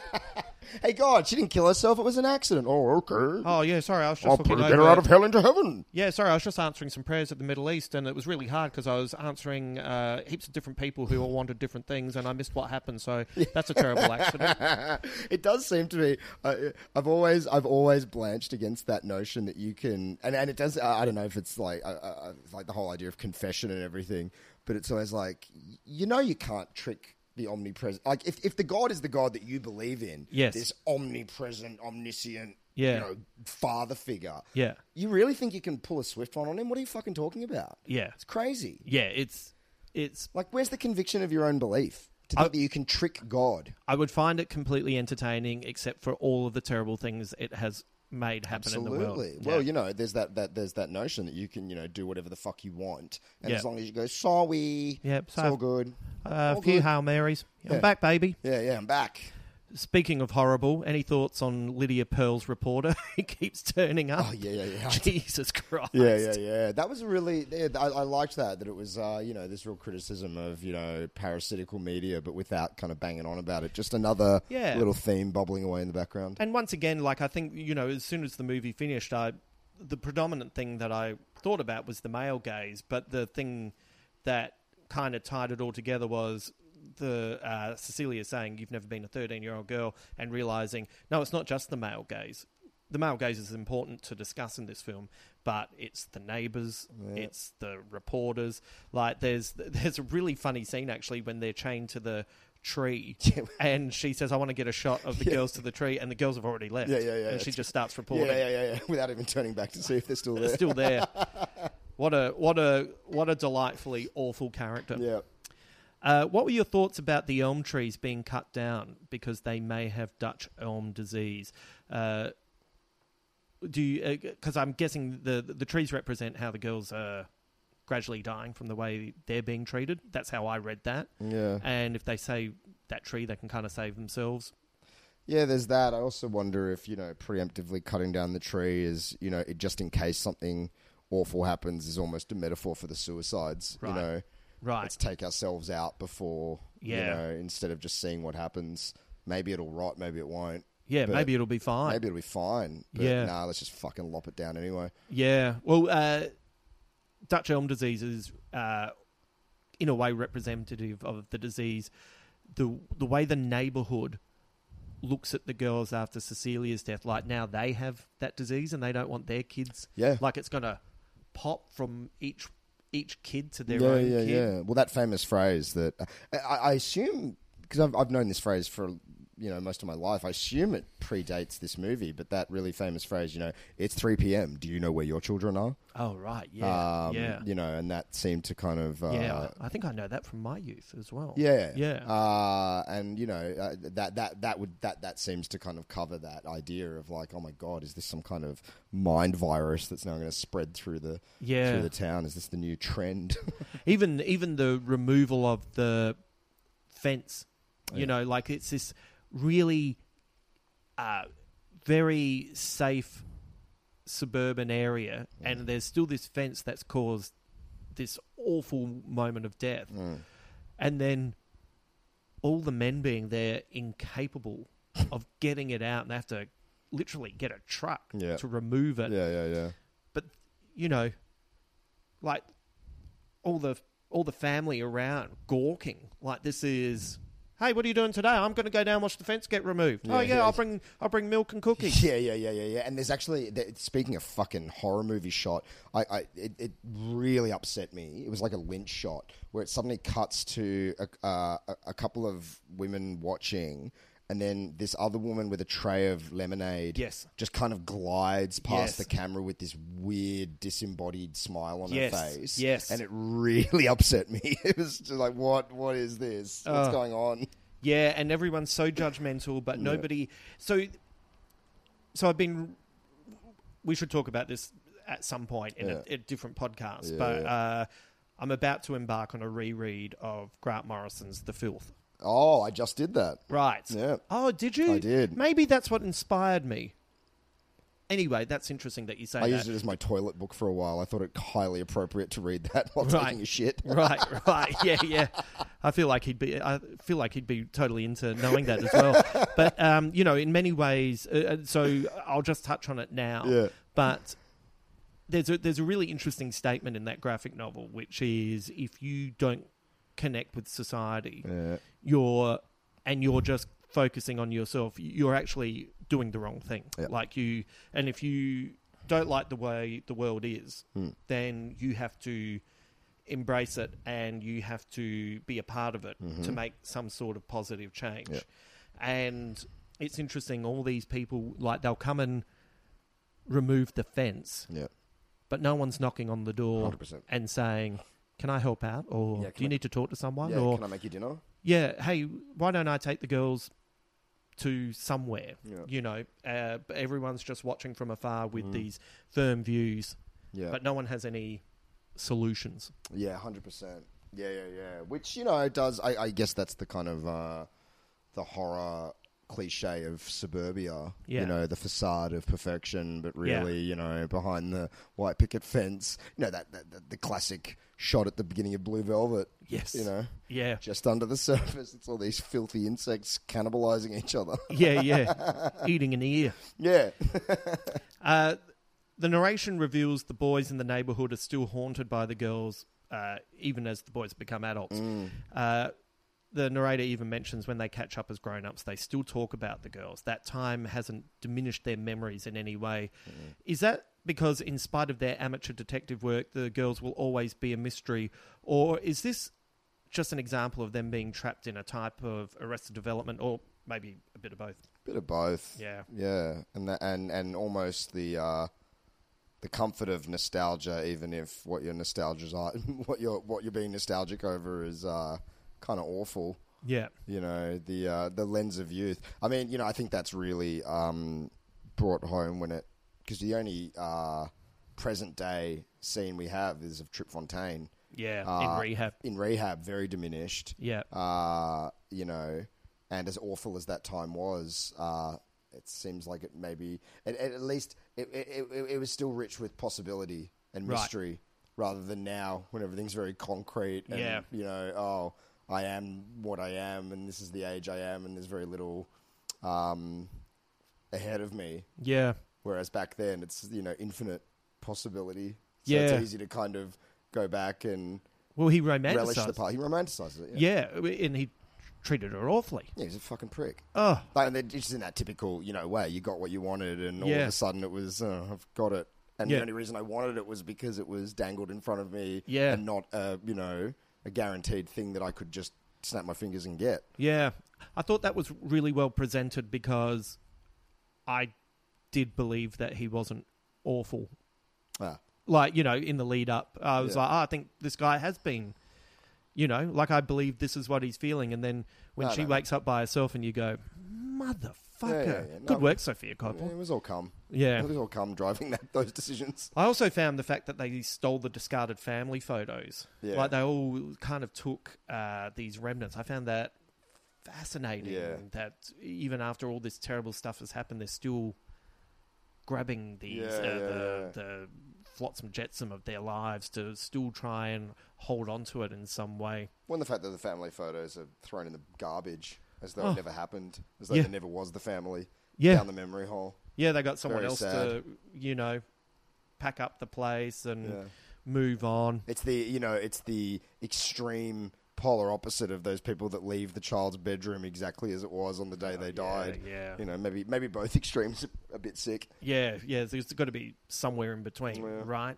Um, actually, while I think of it, do you have any sympathy for a grown-up Trip Fontaine? Oh,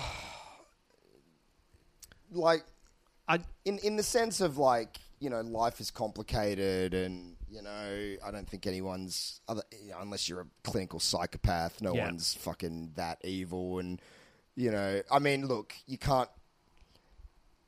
I know that the, the politics of the day is very keen on holding people to account for things that they did Yeah. 30, 40 years ago. And in some cases, that's completely justified. Yeah. In another case, you know, uh, judging the actions of a 16 year old or 15 year old boy who is, as far as I'm concerned, barely human at that point. Right. Well, so the, the reason I ask is uh, because even though uh, I didn't want to get past the fact that the one scene that we see of his life, Yeah.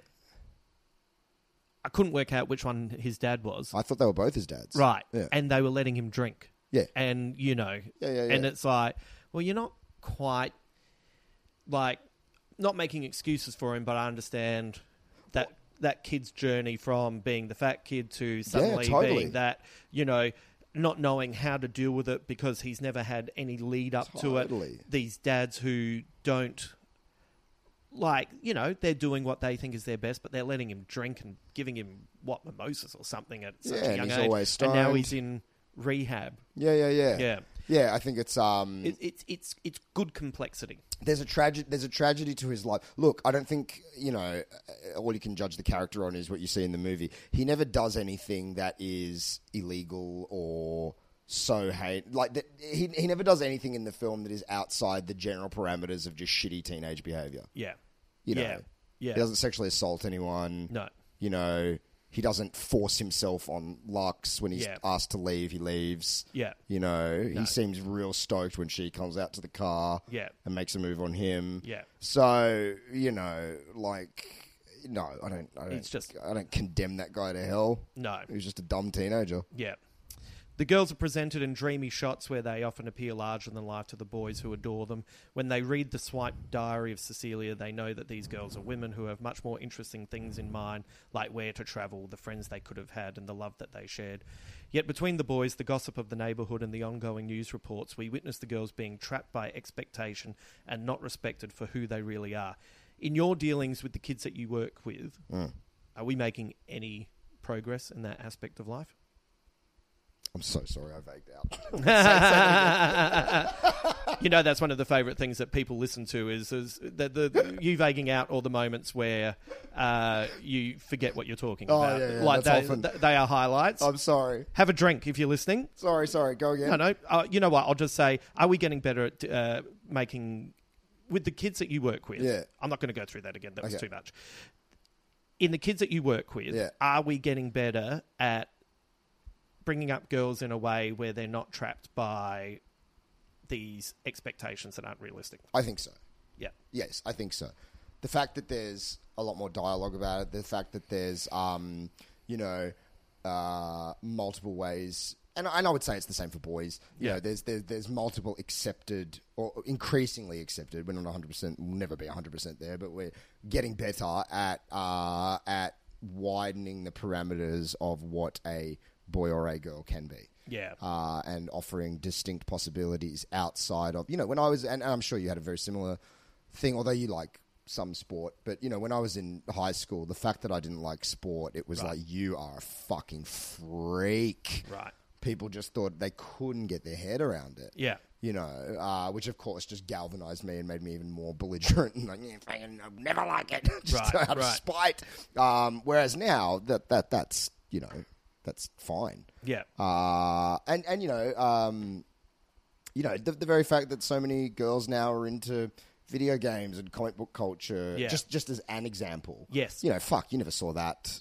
twenty years ago. Oh no, no, Um, not at all. So I think I think we're getting better at understanding that there are multiple ways to be. Yeah. that aren't necessarily locked into uh, 1950s gender stereotypes. Yeah, it's, it's took a long time. Took a long time. but it feels like it's going in the right direction. It took a long time in the sense that a human lifetime is very short, and so yeah, it took a long time. But if you actually look at the arc of history, you know, the human species in its current form has only been around for six thousand years. Yes. and for about five thousand five hundred and you know six hundred of those years, Yeah. it's been you know there's one way of doing things all the time, every time. yeah. you know. So in the sense of looking at social progress. Again, it moves very slowly Yes. from our perspective, but if you looked at it from a macro perspective, there's a definite kind of uh, juncture point where it's speeding up very quickly. Yes, yes. Um, if we if this if we were hundred years in the future, looking back, you go, wow, what a progressive time. Yeah, Right. yeah, or you know, yeah, yeah. If you were back in time, you know, and, and, and looking at how we are now, it's um, huge leaps and bounds. Not that's not to diminish the fact that there's still huge leaps and bounds to be No, made. no, no. no. of course ones. not. Of course. you know, but I think uh, that idea is very much lost in the discourse of, you know, focusing solely on what still needs to change without celebrating what has changed. Yeah. Uh, one of the scenes I find fascinating uh, is right at the end at the debutante party when a drunk man declares, Goodbye, cruel world. You don't understand me. I'm just a teenager. I got problems. And then deliberately falls backwards into the pool. And it's at that point the young boys.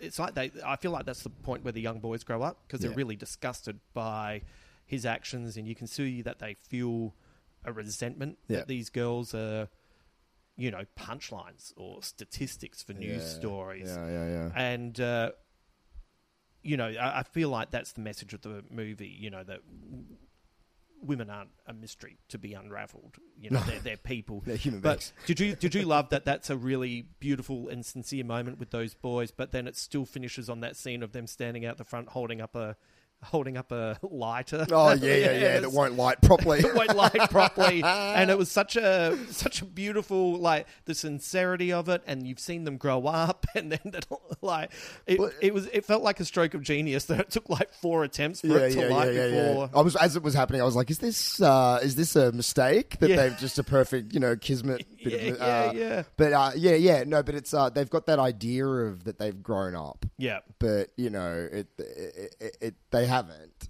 Yeah. you know, it, it, it's not like you know. I mean, maybe in a in a in an ancient tribal society where there was a three day ritual where you got a tooth knocked out of your head and you had Yeah. to wander the desert and you came back a man. Sure, that's a fucking line in the sand. Yeah. Uh, we, our society, you know, there are these milestones, but you know, I didn't emerge from the year twelve formal a man. Yeah, yeah, yeah. Thank goodness. My tribal ritual was getting drunk and singing Love Shack at the year 12 formal. It doesn't, you know, um, so the idea that they have that they've grown past all that is just an idea. So it's Yeah. actually very, um, appropriate that they, you know, after the debutante ball, whose which theme the theme of which is uh, asphyxiation, and they're Oh, all wearing yeah. Diamante gas masks. Yeah. Fantastic. Uh, but it's it's wholly appropriate that they go back and do a, a very um, teenagey thing. Yeah. Uh, only a few more questions. Why do you think the girls invited the boys over to their house on the night they were going to kill themselves? That's something I can't get my head around because it seems quite a spiteful act. Uh, Yeah. you know. So I'm I'm a little bit uh, uncertain of how I feel about it, and Yeah. for everyone listening, if they have theories on it, would love to hear it. Go to the Facebook page and please share it with us. But the I I wondered if it it, it it was a little bit like because it was all that kind of in in the lead up to that, it was the listening to music and uh, talking through songs and the, the cards and everything, and and it's funny because because you see that little moment where one of the boys fantasizes that they're all going to be in a car driving Yeah, it's a along. beautiful moment. and it's uh, but then it's almost like that last moment is the girl saying. It's it's almost like Patricia Arquette in Lost Highway saying, "You will never have me," you know. And Yeah. it's almost, uh, this is almost like you will, you you never knew us.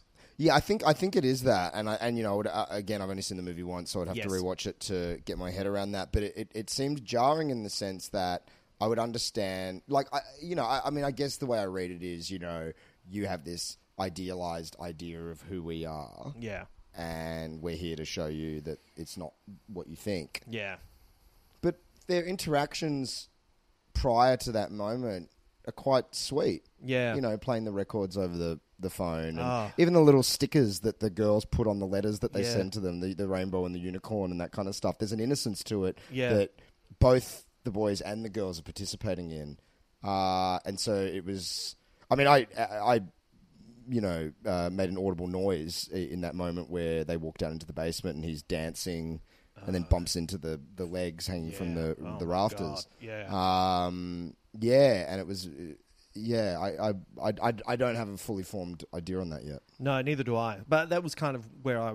That's kind of that's my initial thoughts anyway. Until I get to watch it again. And- Yeah. But it might be something that I might have to, like I have been thinking about it Yeah, a lot. yeah, You yeah. know, I've to be honest, I've rewritten that question a few times since I've watched it. As I, you know, kind of well, maybe it's this, maybe it's this. Mm. It's it's funny because we're approaching this set of uh, you know following her movies in such a different way to what we did with Nolan. It means that it's quite fresh. Like there's uh, there's a question that I deleted. I, actually, you know what? I'll tell you at the end. There's a question that I deleted that I thought that I thought about, and then I went, no, this is going to take us in the completely wrong direction. Mhm. So I'll I'll tell you that at the end. But th- that's been kind of fun with the process of Sure. oh right, okay, where are we coming at this rather than Yeah, yeah, yeah. movies that you've seen you know twenty five times in a row. But Well, I found that scene, you know, the exchange of music, Mm. it was a, it was a part of that. That's a part of my teenage life that I do miss, where it's like that that pureness of enjoyment Mm. that is untainted by anything other than this is how I'm feeling. Yeah. Uh, I found that quite uh, quite beautiful. Yeah. Uh, in the end, this is not only a view into young women and the way they're viewed by the people around them, but also an elegy for how life passes through us and changes us. In the end, life is essentially unknowable, and even the memories that fuel the people we are today are fuzzy. In the end, is there any way to be true to yourself when you're made of such unreliable information? Uh, I think you can only be true to the version of yourself that you currently are. yeah, right? That's it. That's how I felt as well. Yeah. Two more questions. Do you think the boys, once they're grown men, learn the right lessons from the sisters? Um, I wonder that because, I mean, these these sisters have basically become mythological creatures. Yeah. you know, in their in their memory. So I wonder, can you learn the true lesson of something when something's so idealized? Yeah. You know, um, you know, they, they they have all this mystery and uh, you know romanticism to this event, but really, it's you know, five young ladies killed themselves, and it's Yeah. fucking horrible. Yeah. it's fucking horrible. Yeah. Um, you know, and did it in in in such a um, you know, going back to that thing of you know how they're all dressed the same in, in quite a cultish way. The fact Yeah. that they all did it at the same time, you Yeah. know, uh, and and it did seem to be somewhat of a fuck you to the parents. It- the, the, the story's horrible. Yeah. Um. So probably not. Yeah. Well, uh, but when I say the lessons that they learn, not that they should, like, I just, because they were still alive, Yeah. that's why I asked the question. Not that the girls were maybe even sending out lessons, but it's, uh, oh yeah, yeah. yeah. Um. Yeah, I don't know. I I like. Like, I the narration's fascinating because it does feel quite insightful in many ways. there's insight to it, but there's the there, there's that you know, and you know, like I kind of blanch against the nostalgia and the and Yeah. the, and and looking at the past through you know soft focus filters and that. Yeah. Uh so yeah, sure. There's some lessons learnt, but um, that kind of romanticism that's connected to it, I, I don't particularly resonate with that. Like I don't look. Yeah. At, I, the past to me is the past. It's Yeah. not this idealized time. There's idealized moments of all all through my life. Uh, Yes. I don't look back on my you know, and maybe that's a, maybe that's a testament to, uh, you know, my life has been kind of. Uh, there's been great moments all through. I guess if you Yeah. you kind of gotten to a point uh, where you know if you're Trip Fontaine and life has become very you know Yeah. locked in, you do look back on the past as like, oh man, it was so much better back then. Yeah. Um, sorry, I went off track. No, no, no, Another that's favorite, completely- another favorite moment for the listener. Yeah, have a drink. Have a drink. Uh, final question, uh, which ties in perfectly with what you're saying. On a scale of one to ten, how wrapped are you that you're not a teenager anymore? Oh, fuck, man, you cannot pay me a million dollars to be a teenager right, again. right. So true. So true. By the way, the question I was going to ask you, and I. I didn't know how I, I wrote it down. I didn't know how I felt about it. Yeah. I was a bit confused, and then I saw my manager for the first time in uh, 14 months uh, in person, and Yes. she's seen this movie and read the book. And I asked her the question. I said, I don't know how I feel about this, and she told me. She, we we discussed it, and I took it out because I thought it would take us in the wrong direction. But for a moment, I wondered if there'd been any molestation through with James Wood's character, and the reason I thought that was because there was the point where he comes into the room and he sees Cecilia, and then like not long afterwards, the young boy looks up in the tree and sees uh, Cecilia, and I didn't know if there was a Oh, connection okay. there, but I actually thought that takes it away from what's actually going on in the movie, and Yeah. I, I, I it was a brief moment, Yeah, yeah, yeah. but I ultimately thought it was incorrect, and yeah, I and- didn't, I didn't, I didn't read that Yeah. at all. I uh, and Helen said to me that that was she didn't see that either, and it was like, and and it's it's more powerful if it's not. Yeah, hundred percent. Yeah. and you know, I think he's just. Uh, I mean, he just. To me, I just read that guy's goofball dad. Yeah. goofball dad surrounded by you know surrounded by girls and women. Yeah. you know, and um, just kind of whatever going through his life. like like a the beigest of dads. Yeah, but he also seemed to be kind of. Uh, you know, obviously he's more liberal than the wife. Yeah. that he's kind of encouraging them to live a little bit. Yeah. Um, and I saw that as kind of an act of kindness. Yeah. um, Yeah, you know, and uh, acceptance of just the reality of life. A, a nice weak meek. Yeah, yeah, meek dad. Yeah. Yeah. Uh, some squid bits for you. Uh, Coppola wrote the script for the film in 1998, but the movie had already been greenlit by another studio. The production company was dissatisfied with this version of the script, though, so when the rights to the novel lapsed, Coppola pitched her manuscript. Uh, she loved the mo- She loved the novel the movie is based on, and said that she didn't know she wanted to be a director until she'd read The Virgin Suicides and saw how clearly it had to be done. Kathleen Turner was the first actor to sign on to the project and had known Coppola since they co-starred in Peggy Sue Got Married. Oh, wow. Yeah. James Woods signed on after receiving the script from Francis Ford Coppola and was impressed by the script and the dark humor. Uh-huh. A few actors auditioned for Lux, but Coppola went. By the way, I've just noticed I'm saying Coppola and Coppola, and I don't know if that's really annoying for anyone. I should agree on. I'll I'll settle on one. Sofia went on her gut to hire Kirsten Dunst. Dunst was nervous in the beginning because it was her first sexy role Mm. and wasn't certain how it would play out because there's so little dialogue. And it's Right. like, yeah, of course, imagine it. it, it, it I already thought she was great, Yeah. and I've always thought she's a great Yeah, actor. she's great. But it, I hadn't really thought about that, and I thought, oh yeah, you, you young kid, and there's Yeah, not yeah, this yeah. amount, not the normal type of dialogue that you'd expect. So And she eventually becomes Sofia Coppola's muse. yeah, yeah, fascinating. Uh, the author of the original novel, Jeffrey Eugenides, Eugenides, visited the set and supported the movie, but said he viewed the girls as more of an entity than actual people. And this is fascinating. He suggested what he would have done is hired different actresses to play the same character, and the actresses would have changed depending on who they are speaking to, which is a logistical nightmare. But what a fascinating Yeah, yeah, idea, yeah, and I right. would love to see someone else do something with 100%. that. That that to me was one of the all-time great Yep. suggestions Yep. for something, and I I don't know if it has been done, but I thought what a great idea. Yeah. Uh, Paramount Classics didn't give the movie a wide release because they were afraid girls might commit suicide if they saw the film.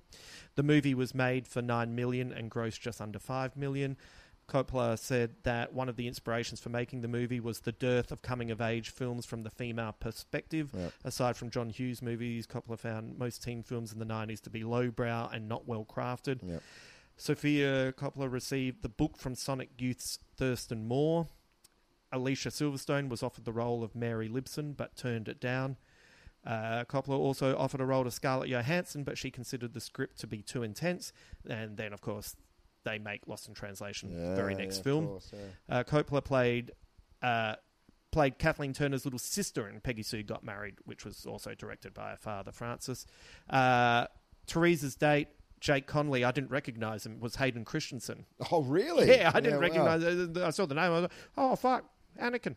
Um, the girls' deaths are foreshadowed in the prom photo with Lux's hand reacting to the water dripping like she's holding a cigarette and she's found dead with her hand Ah, hanging out of the car holding a cigarette. Bonnie's arm is scratching her upper back but appears to be resemble a hanging, which is how she Mm. died. Teresa's eyes are closed and she took her life with sleeping pills. And Mary is stuck between her sisters and she gassed herself to Yeah, death in yeah, the yeah, oven. Just before Lux heads to the car in the garage, you can see a little tear under her eye, which foreshadows their deaths, as she is the last one alive. And the Virgin Mary cards mix sexual and religious metaphors throughout the movie. We see Virgin as a sexual element, but also Virgin Mary as a belief system that Mrs. Libson, uh, Lisbon believes in wholeheartedly. Later, we see a bra hanging from a crucifix in their bedroom, a statement on the girls attempting to understand their sexual awakening in relationship to their mother's insistence on purity. Oh, very good. Very good. Uh, so uh, I was already happy with our decision to like watch these movies, 100%. and I, as I said, top three decisions after a comedy gig to go home and not hang out with comedians and watch this film. Uh, is there anything that you, that you want to add? Any other thoughts? No, or- no, I'm very glad that this is uh, this is where we're going now. Very Yeah. good because I, again, I you know uh, it was very easy to talk about the Nolan stuff. Yeah. you know there were three podcasts I think where I didn't even need to rewatch the film before Yes. we recorded. Yes. 'cause they're kind of in there. But uh, and I was a little bit nervous about talking about a film I've only seen once. Yeah. uh, but I'm very much looking forward to the rest. Well, I, I felt a bit of pressure putting these uh, questions together as well because uh, a you want it to be interesting for everyone that's listening. I want it to be interesting uh, for you to create conversation, Yeah. and then also I'm extremely cognizant of the fact that we are two white men. uh, Watching these, but this is why we're doing it because there's Yeah. there's there's heaps of podcasts out there with heaps of dudes with dicks talking about Dudes movies with, dicks. other yeah. do dick movies, Yeah. you know? and so uh, to, like, I, I really felt like I was trying to shift myself so Yep. I'm looking at it correctly and thinking about it differently. Yep. And, uh, you know, I'm wrapped. I'm, I'm in a really good mood. And the next one's Lost in Translation, which you said you've seen and you can't remember. Twenty years ago. I rewatched that last year purely by chance, and Yeah. uh, I can't wait to rewatch Great. it because I think we've got uh, a lot to talk about. Anyway, I'm going to let you go. That was Virgin Suicides, and Ben will be back very Thank you. soon.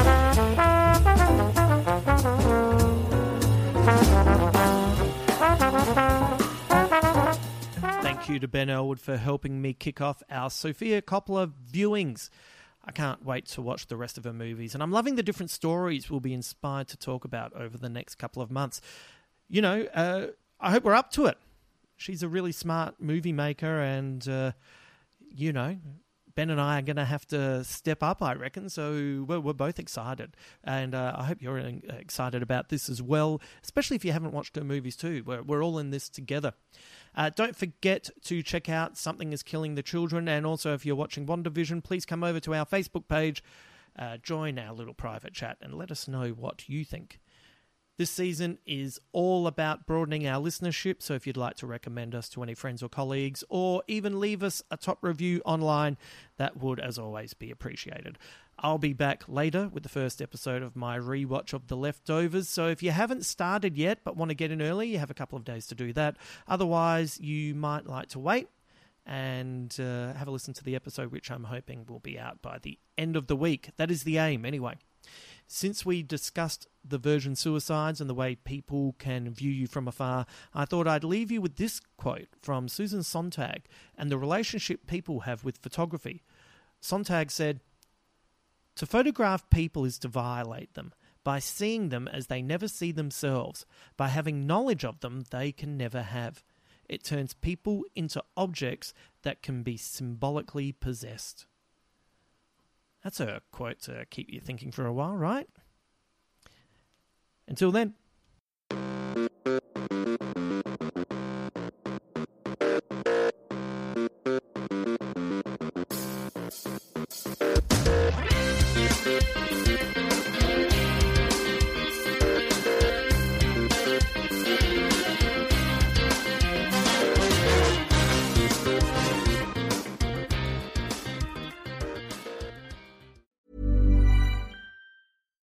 Here's a cool fact a crocodile can't stick out its tongue.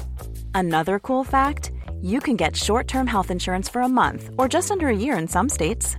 United Healthcare short term insurance plans are designed for people who are between jobs, coming off their parents' plan, or turning a side hustle into a full time gig.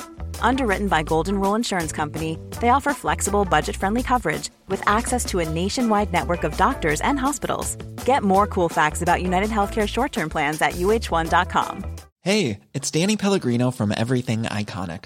Ready to upgrade your style game without blowing your budget? Check out Quince. They've got all the good stuff shirts and polos, activewear, and fine leather goods, all at 50 to 80% less than other high end brands. And the best part? They're all about safe, ethical, and responsible manufacturing. Get that luxury vibe without the luxury price tag. Hit up quince.com slash upgrade for free shipping and 365 day returns on your next order. That's quince.com slash upgrade.